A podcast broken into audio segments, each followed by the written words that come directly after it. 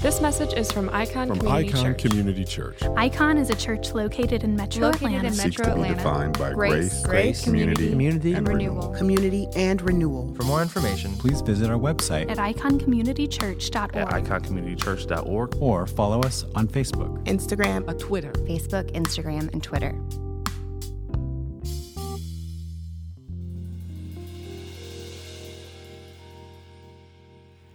Today, we are beginning the season of Advent. This is an intentional spiritual rhythm, a time for us to reflect, to remember, to observe the advent of Christ, the arrival of God physically into our space about 2,000 years ago. And this rhythm of reflecting before Christmas each year should, in some ways, feel familiar. It is a way for us to reorient, to observe together. But each season of Advent should also feel different because we carry with us into the season what we are holding from the year. So this year we step into it, for many of us, with different levels of anxiety or exhaustion.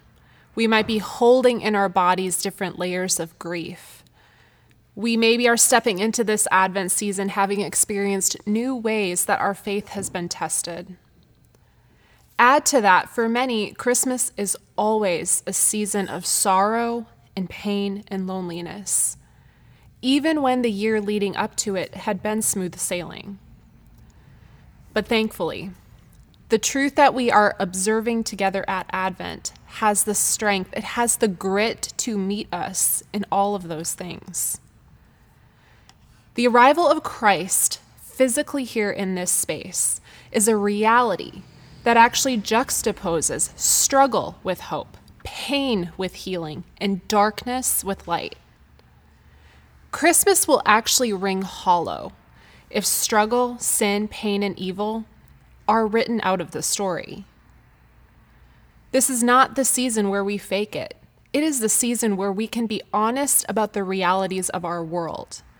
We can be honest here because Christmas is a story about how the divine arrived with the answer to loss, to heartache, to fear, and to grief. So, Advent for us as our church, it's not a way to pretend when we are being required to um, project being merry about sweet baby Jesus when we are maybe feeling crushed in our spirits. Rather, Advent is for us as God's people a reminder of our lifeline while we are in the hardship of life. Advent for us belonging to Jesus and just trying to hang on when we are so wiped out. This is a drink of water in the desert. And Advent is meant to be this for us because what we are remembering in this time is a power that is so great that it is actually dangerous and threatening to what is of darkness and sin and evil. The reason for this season being able to bear up what strengthens, encourages, and brings hope in the midst of turmoil, sickness, fear, and uncertainty is that this is a season that is actually declaring war upon what seeks to kill and destroy. The entrance of God into his creation starts this chain of events that will usher in victory, redemption, and restoration. With baby Jesus' first newborn cry, spiritual realm is rocked. The powers of darkness are scrambling. This is what they've feared. Now that he is here, they know that they're sunk. War is declared at the entrance of a baby in a tiny village, born into conditions of poverty to a people that are oppressed. And we see the implications of this in a different way in the book of Revelation. Before we move into the text together, just some notes on Revelation for us. It's not a secret code to determine which nation is which horn on which beast. Rather, Revelation is a letter to the church. It is meant to bring hope and to challenge people as they are living in between these two advents, the two arrivals of Christ into our space here on this earth. growing up for me, there was always at least one person in the church who had all the books and all the charts, and they were wanting to teach classes trying to prove who is America, and depending on our current president, who's the Antichrist, and how's the timing of all of this panning out. While fascinating and interesting to read these theories, I actually enjoy it. When you look at Revelation primarily this way, we do it a great disservice. We then miss out on the rich, vibrant, life giving nature of what such a unique letter is actually supposed to bear to us as God's people. So, as we read this, we have to remember it's a letter. It is also an apocalypse, which is a Jewish type of literature. There were many apocalypses that were written around this time period. This one is dated between 60 and 90. Most scholars think closer to the year 90. And the author is often attributed as John, as he is exiled on the island of Patmos during a period of intense persecution from the Emperor Domitian. And he's writing these visions. These visions he receives that reveal to us God's view of history in a way that is to help his people here in the present. And he's writing this letter to seven different church communities in Asia Minor. He addresses them all individually at the beginning. Some of them are experiencing brutal persecution. Some of them are dealing with doctrinal or practical issues. Some of them are apathetic. Their faith is weakening. So, this letter and this vision addresses all of those things. It is ultimately to call God's people to faithfulness. Whether they need to do that by enduring persecution, whether they need to fight the temptation to apathy. Be faithful, church, where you are now. In all those things, Revelation shows us that there are unseen but powerful spiritual dynamics at play. And here lies a great strength of this text while at times it is very confusing, very perplexing, it does kind of give us this peek behind the curtain. You've heard there's spiritual things at play, here's a view of it. And knowing that is supposed to help strengthen the purpose of the church in difficulty, to encourage and to bring us hope. So, warm up your imaginations and join me as we read the first portion of our text. We're going to take this piece by piece today. And we're going to peek into Christmas and the implications of it from the spiritual realm. So, Revelation chapter 12, verses 1 through 6 says A great sign appeared in heaven a woman clothed with the sun, with the moon under her feet, and a crown of 12 stars on her head. She was pregnant and cried out in labor and agony as she was about to give birth. Then another sign appeared in heaven. There was a great fiery red dragon having seven heads and ten horns, and on its heads were seven crowns. Its tail swept away a third of the stars in heaven and hurled them to the earth. And the dragon stood in front of the woman who was about to give birth so that when she did give birth, it might devour her child. She gave birth to a son, a male who is going to rule all nations with a rod of iron. Her child was caught up to God and to his throne. The woman fled into the wilderness where she had a place prepared by God to be nourished there for 1,260 days. So, two additional notes before we jump into this portion. While it pains me, I'm not going to delve into every piece of what things could potentially symbolize or represent, but I will touch upon what's important for us today. Also, we need to remember that Revelation is odd with time. It is conveying, at times, past, present, and future all at once. One thing can mean more than one thing. We know that scripture in general can have these layers of meanings, and Revelation tends to do that on a unique level. So while that can be tough, we need to learn to kind of hold that the best we can and choose to have a sense of wonder at how God is doing things in a way that is beyond what we can grasp. So, with that, we have our first sign. Our first symbolic wonder is the word in this portion of the vision, and it is this woman in this spiritual realm. This woman is more than one thing. In some ways, she is Israel as God's covenant people. In some ways, she is Mary. In some ways, she is the church. Her story, her being all of those things, is a birth story of the advent of Christ, which is, in a sense, the birth of what is being set into motion for the church to exist. She is arrayed with the sun, the sun symbolizing that she is the bearer of divine supernatural light. Jesus is divine light breaking into darkness as he's born, and this is the key event for the arrival of the church, which is light breaking into darkness in our world. She bears divine light. Mary is the bearer of divine light. The church is the bearer of divine light. God's people is Israel. They are the bearers of divine light. You know, women from the beginning are given this holy and divine task to image God as life bearers. Eve is given the name life bearer. And after the fall, she is the one who is attributed as the answer from whom for whom death will come. It will come through Eve. The answer will come through Eve. Mary is a life bearer as she cries out in labor pains. It is her body that is bringing into the world the ultimate answer to death.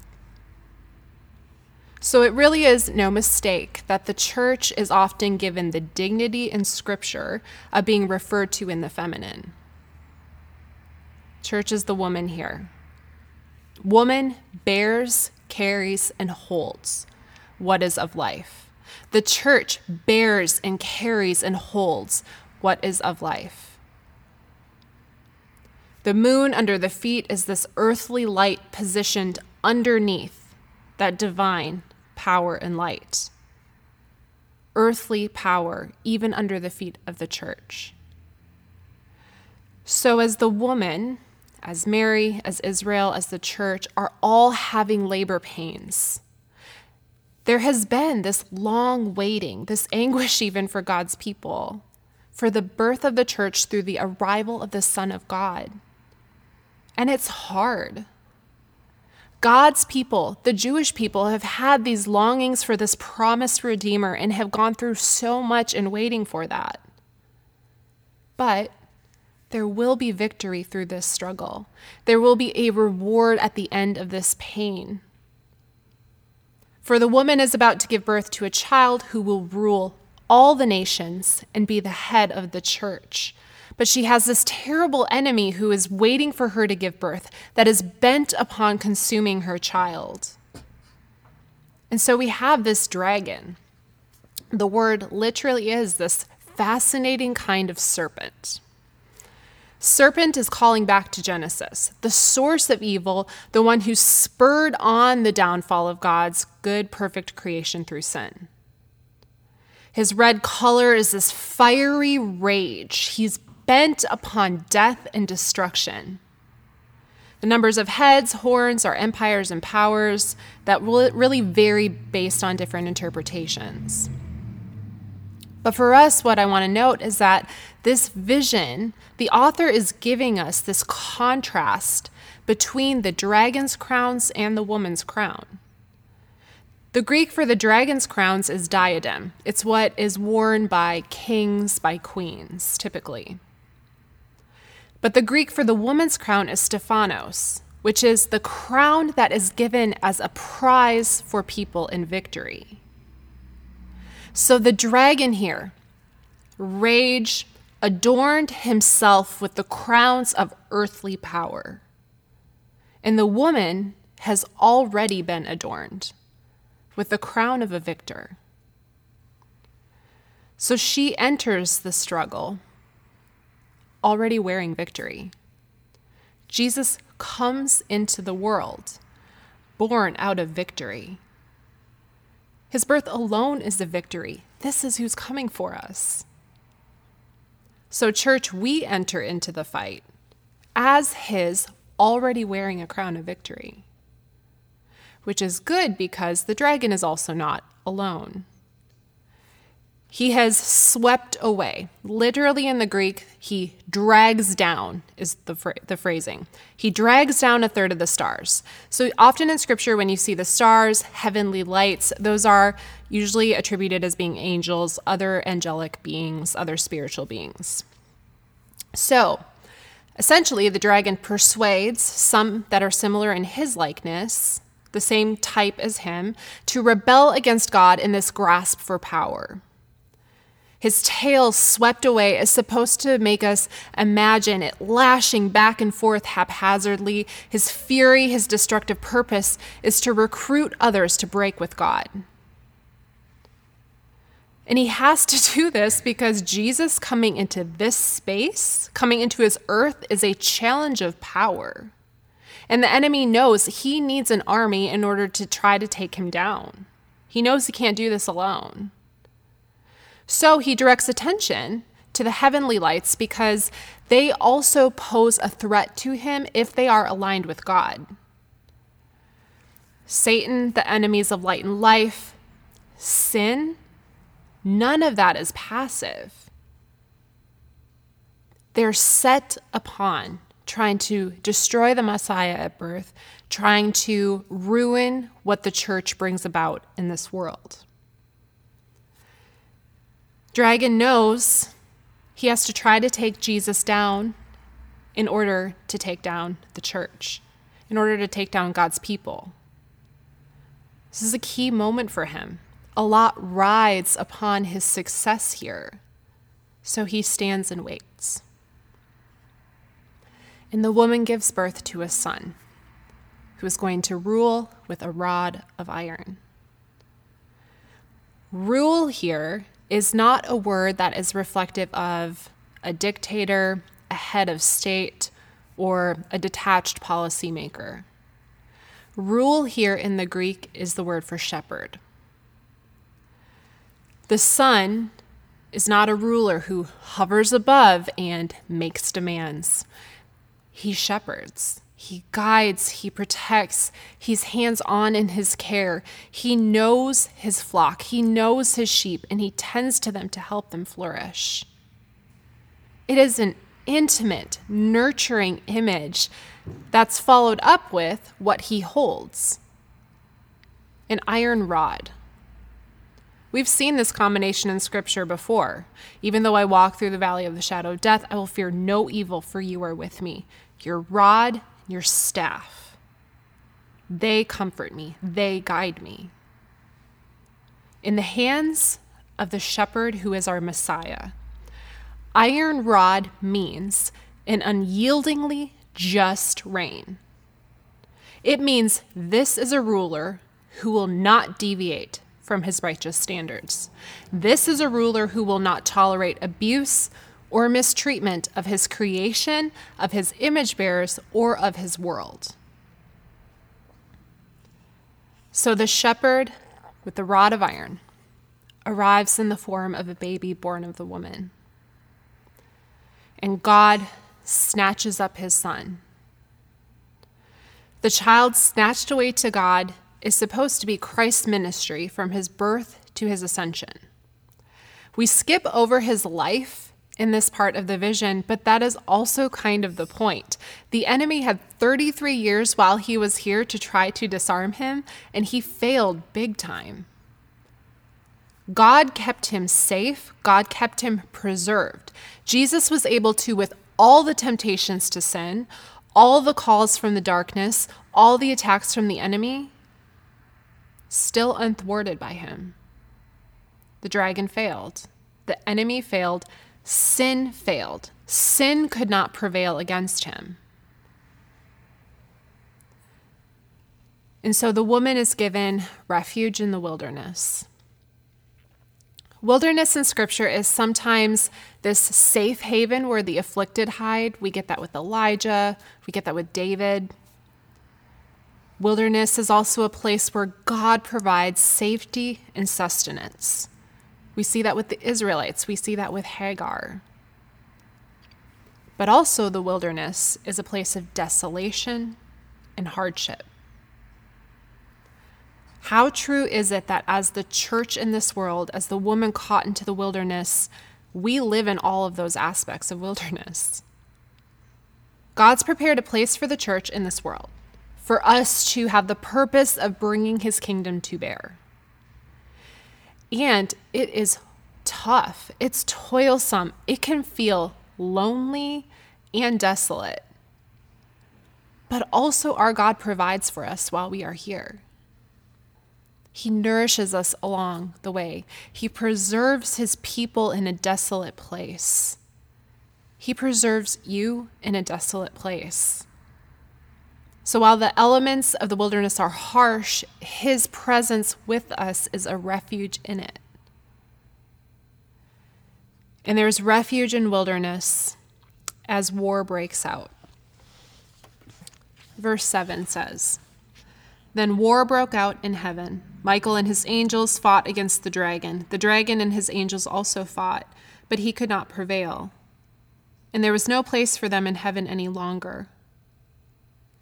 So the great dragon was thrown out, the ancient serpent who is called Devil and Satan, the one who deceives the whole world. He was thrown to earth and his angels with him. Now, when we read this, we need to make sure that we're not assuming this is chronological.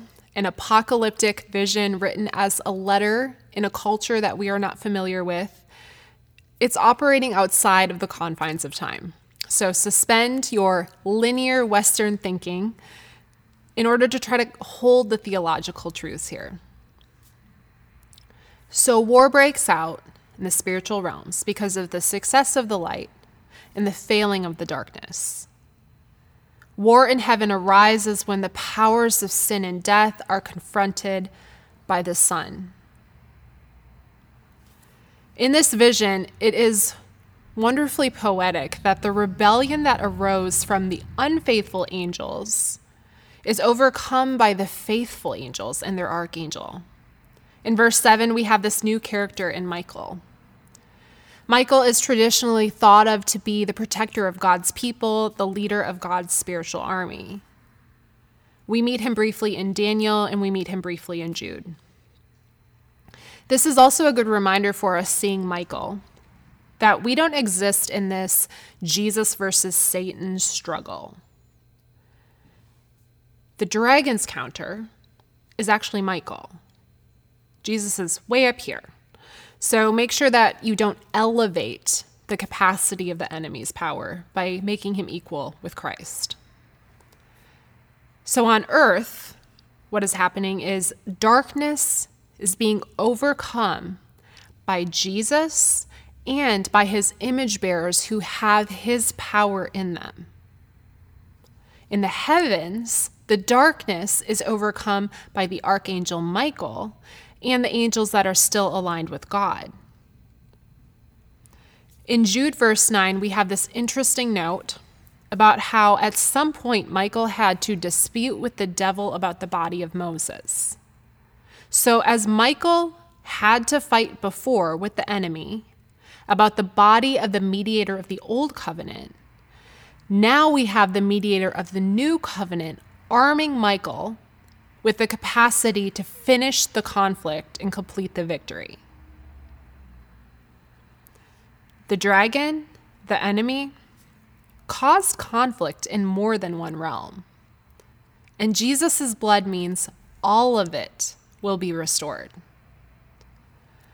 Paul writes in Colossians 1 19 through 20 For God was pleased to have all his fullness dwell in him and through him to reconcile everything to himself, whether things on earth or things in heaven, by making peace through his blood shed on the cross.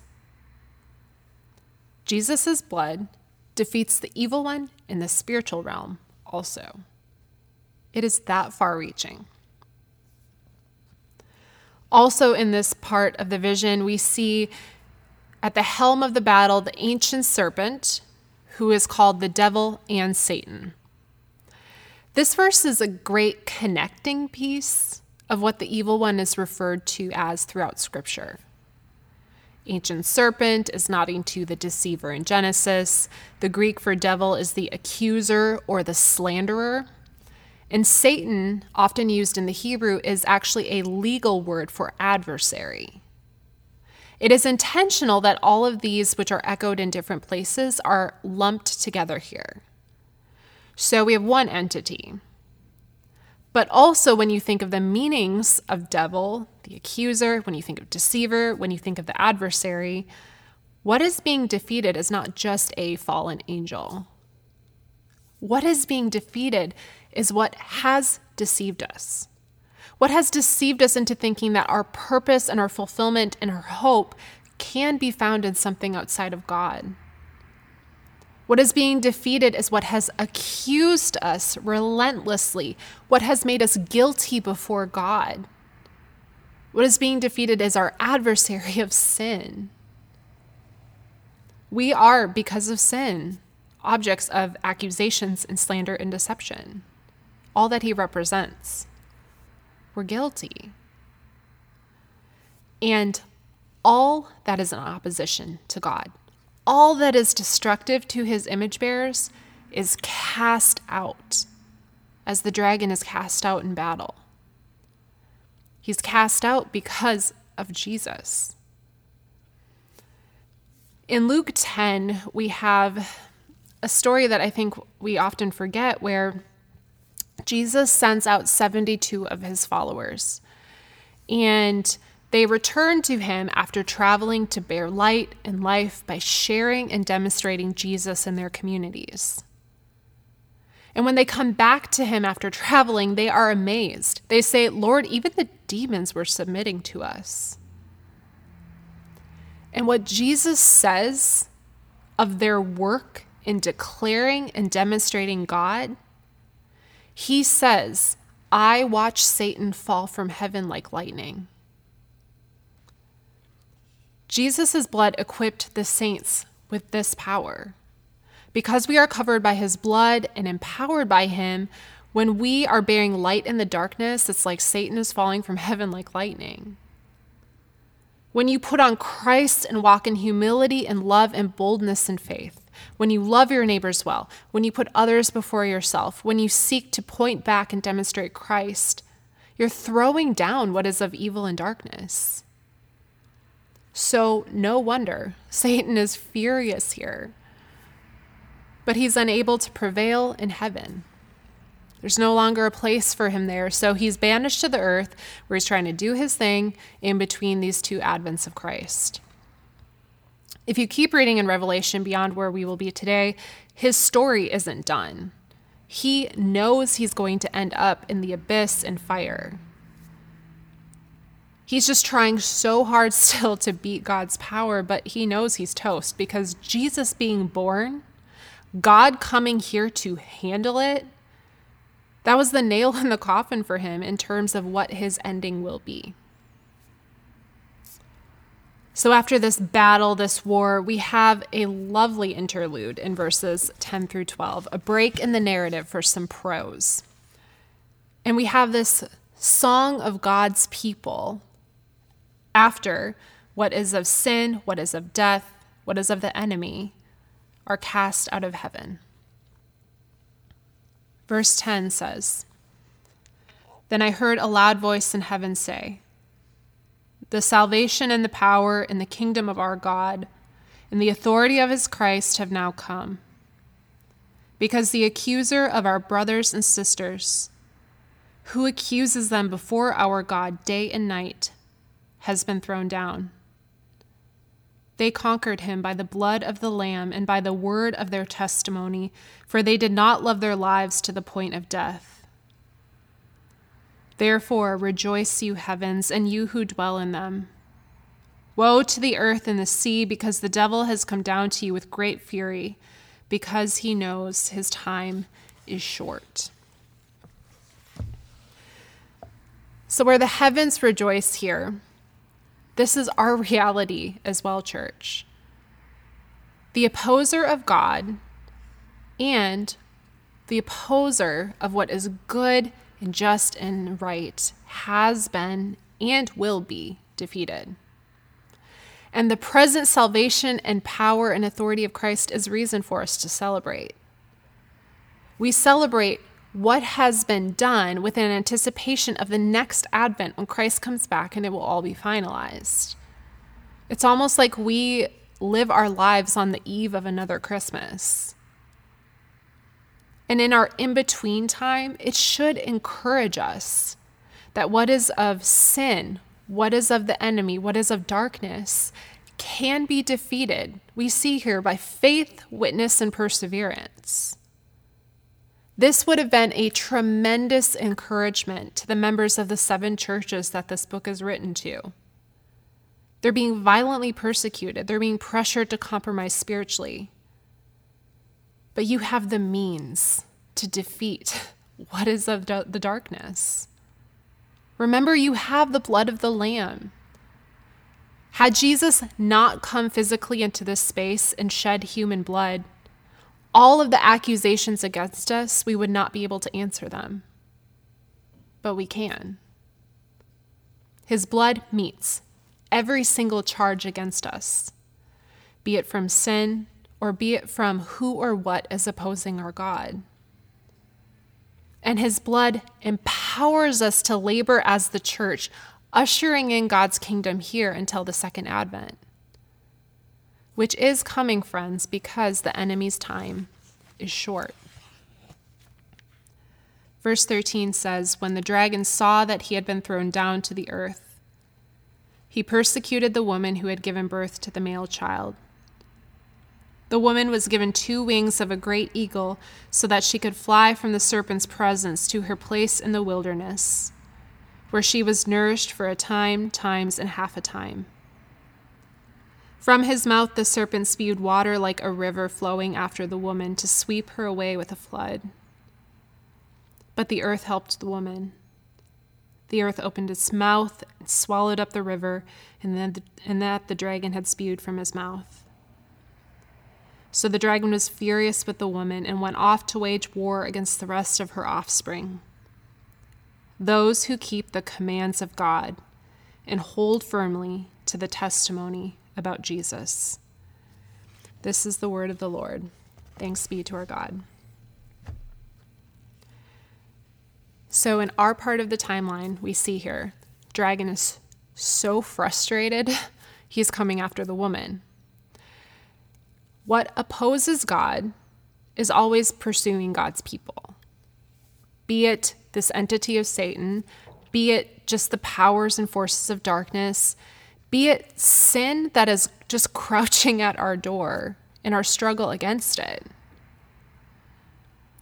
And the reason that those things are coming after us, even if it is just our struggle with sin, is that if you belong to Jesus, you are a huge threat to what seeks to kill and destroy. You are dangerous to it. If you are striving to, as best as you can, faithfully and rightly image God in this world, if you are striving to bring healing, to right wrongs, to help others find hope, you are working against an enemy. You are working against sin and its effects. And it is hard. We can all attest to where that is hard for us right now. These images here are so fitting. It almost feels like a, a river, a flood coming at us, just trying to sweep us away. But our God here, He promises to sustain us in the wilderness. The place we live even can provide rescue at times. The earth provides support. What God has placed around us that is still good can provide the support and encouragement to bear us up. eagle's wings here are the symbol of the arms of God bearing us up through deliverance and protection and preservation. This is not a promise that God will give you an out from anything that is difficult by just flying in and um, taking you away from it. But what it does promise is that while we may not always get what we want as we do his work here, we will always have what we need, which is him. Deliverance and protection and preservation in the wilderness do not exist in circumstances. Deliverance and protection and preservation in the wilderness exist in Emmanuel, God with us. The gift of his presence never leaving his people as we are actively working against what is destructive. We are never alone. And thankfully, because we do really need his help. If you are trying to call out what is deceptive and false, if you're trying to seek justice, if you are trying to steward what God has given you on behalf of others, you are undoing what the enemy is trying to do. If you are hanging on to God even when it seems hopeless, if you're seeking to be as faithful as possible in what God has laid before you, you are in opposition to sin and its effects.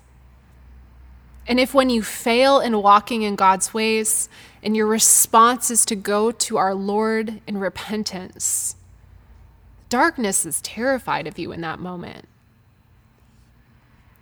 All the enemy can do right now is try to come after God's people, but take heart as God's people. He is trying to destroy this world because he's afraid of us. He's frantic because his power is so much less than he would like for it to be. His power is less than the power that we as the church have in us. He's afraid of those marked by the blood of the Lamb. Satan is not our worst enemy, but we are his. Sin is not our worst nightmare, but the church imaging God here, no matter what comes our way, we are sin's worst nightmare. And this is why the birth of Jesus makes the powers of darkness scramble. Because they know what the arrival of God, Him putting on flesh and coming into this space, will end up accomplishing for His people. That it will empower God's image bearers to do what they were initially created to do back in the beginning and that together we are this force as we seek to bear witness to who He is and hold firmly to the testimony of Jesus until the next advent. You know, the church or the child and the mother, they're forever connected. To harm one is to harm the other. To injure the church, God's people, is an assault on Jesus.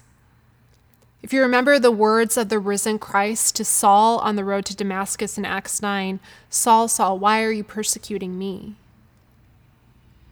He's persecuting the church, but Christ says, hey, when you come after my people, you're coming after me. And that is our Jesus. He looks at what the enemy is doing, he looks at what sin is doing to his people here he looks at the effects of sin in our world and takes that as if it is right against him. So, yes, it's tough out there, but don't forget that this is who's in your corner. His blood made sure of that. So, as we go into the Christmas season and all the heaviness that it can hold, this story of dragons and war and weird timelines should actually bear us hope. This is a season where we hold a lot of tension because that's what happens when heaven and earth collide. That's what happens when our hero arrives on the scene to win us back from what is holding us captive. This is what happens when God arrives to deal with what has brought darkness into his good, perfect world. So, church, we can remain faithful in that tension, in what can feel hopeless and dark at times, because the ending of this part of the story reminds us that our enemy, be it powers, be it accusations, be it the guilt from our sin, and all of its effects, our enemies are defeated enemies. The church wears the crown of our victor because Jesus has broken the powers against us already. We wear a victor's crown in the tension this Christmas season because there is therefore no more condemnation for those of us in Jesus Christ. So, as we go into this Advent season, remember that in the midst of what is feeling like it is defeating us, that in Christ you cannot be fully defeated in the end because our worst of foes already handled. It has been finished. And we have with us in the present the means to meet the foes before us and places of refuge when it's just too much. We have God with us. We have a shepherd with a rod of iron taking the assaults against us as if they're against him. We have the blood of the Lamb, and we hold and embody the word of his testimony. So hold firmly until the next Advent, until he's here again. Please pray with me. Father, we thank you that we have things to hold to in the heaviness and the darkness and the struggle that it is here. And I thank you, Father, that you did not put us in this place in the positions we're in, not knowing what is laid before us. But Father, I thank you that you know fully and that you have already set us up well by giving us yourself in the midst of this. I thank you, Father, for the ways that you have um, offered us refuge and rescue at times, but I also thank you for the ways that you have given us what we need in order to endure when it is difficult, when it is hard. And so I ask for us as we step into this Advent season that you would help us to receive, to understand more clearly what it is that you are actually with us in the here and now. Where we are struggling to have faith and believe that, where we are struggling to even have any engagement with our emotions, and that we do just ask for your help. Because, Father, we know this is true, and so help us to hold firmly to the word of your testimony that this is true, even when there might not be a real semblance of it in our lives. And we come to you asking you for help with these things in all honesty. Because where else do we have to go? You are the one who has the words of eternal life. So, in this Advent season, Father, I pray for a renewed sense for all of us a renewed understanding of what it is that you are with us and what it is, Father, that we walk as victors in the midst of what feels like it can defeat us. Help us to understand that anew. Father, not just for our own sakes, but for the sake of your church and for the glory of your name. In your name we pray. Amen. you please hear the benediction? Now to him who is able to do far more abundantly than all we ask or imagine, to him be glory both in the church and Christ Jesus, now and forever. Amen. Praise God from whom all blessings flow.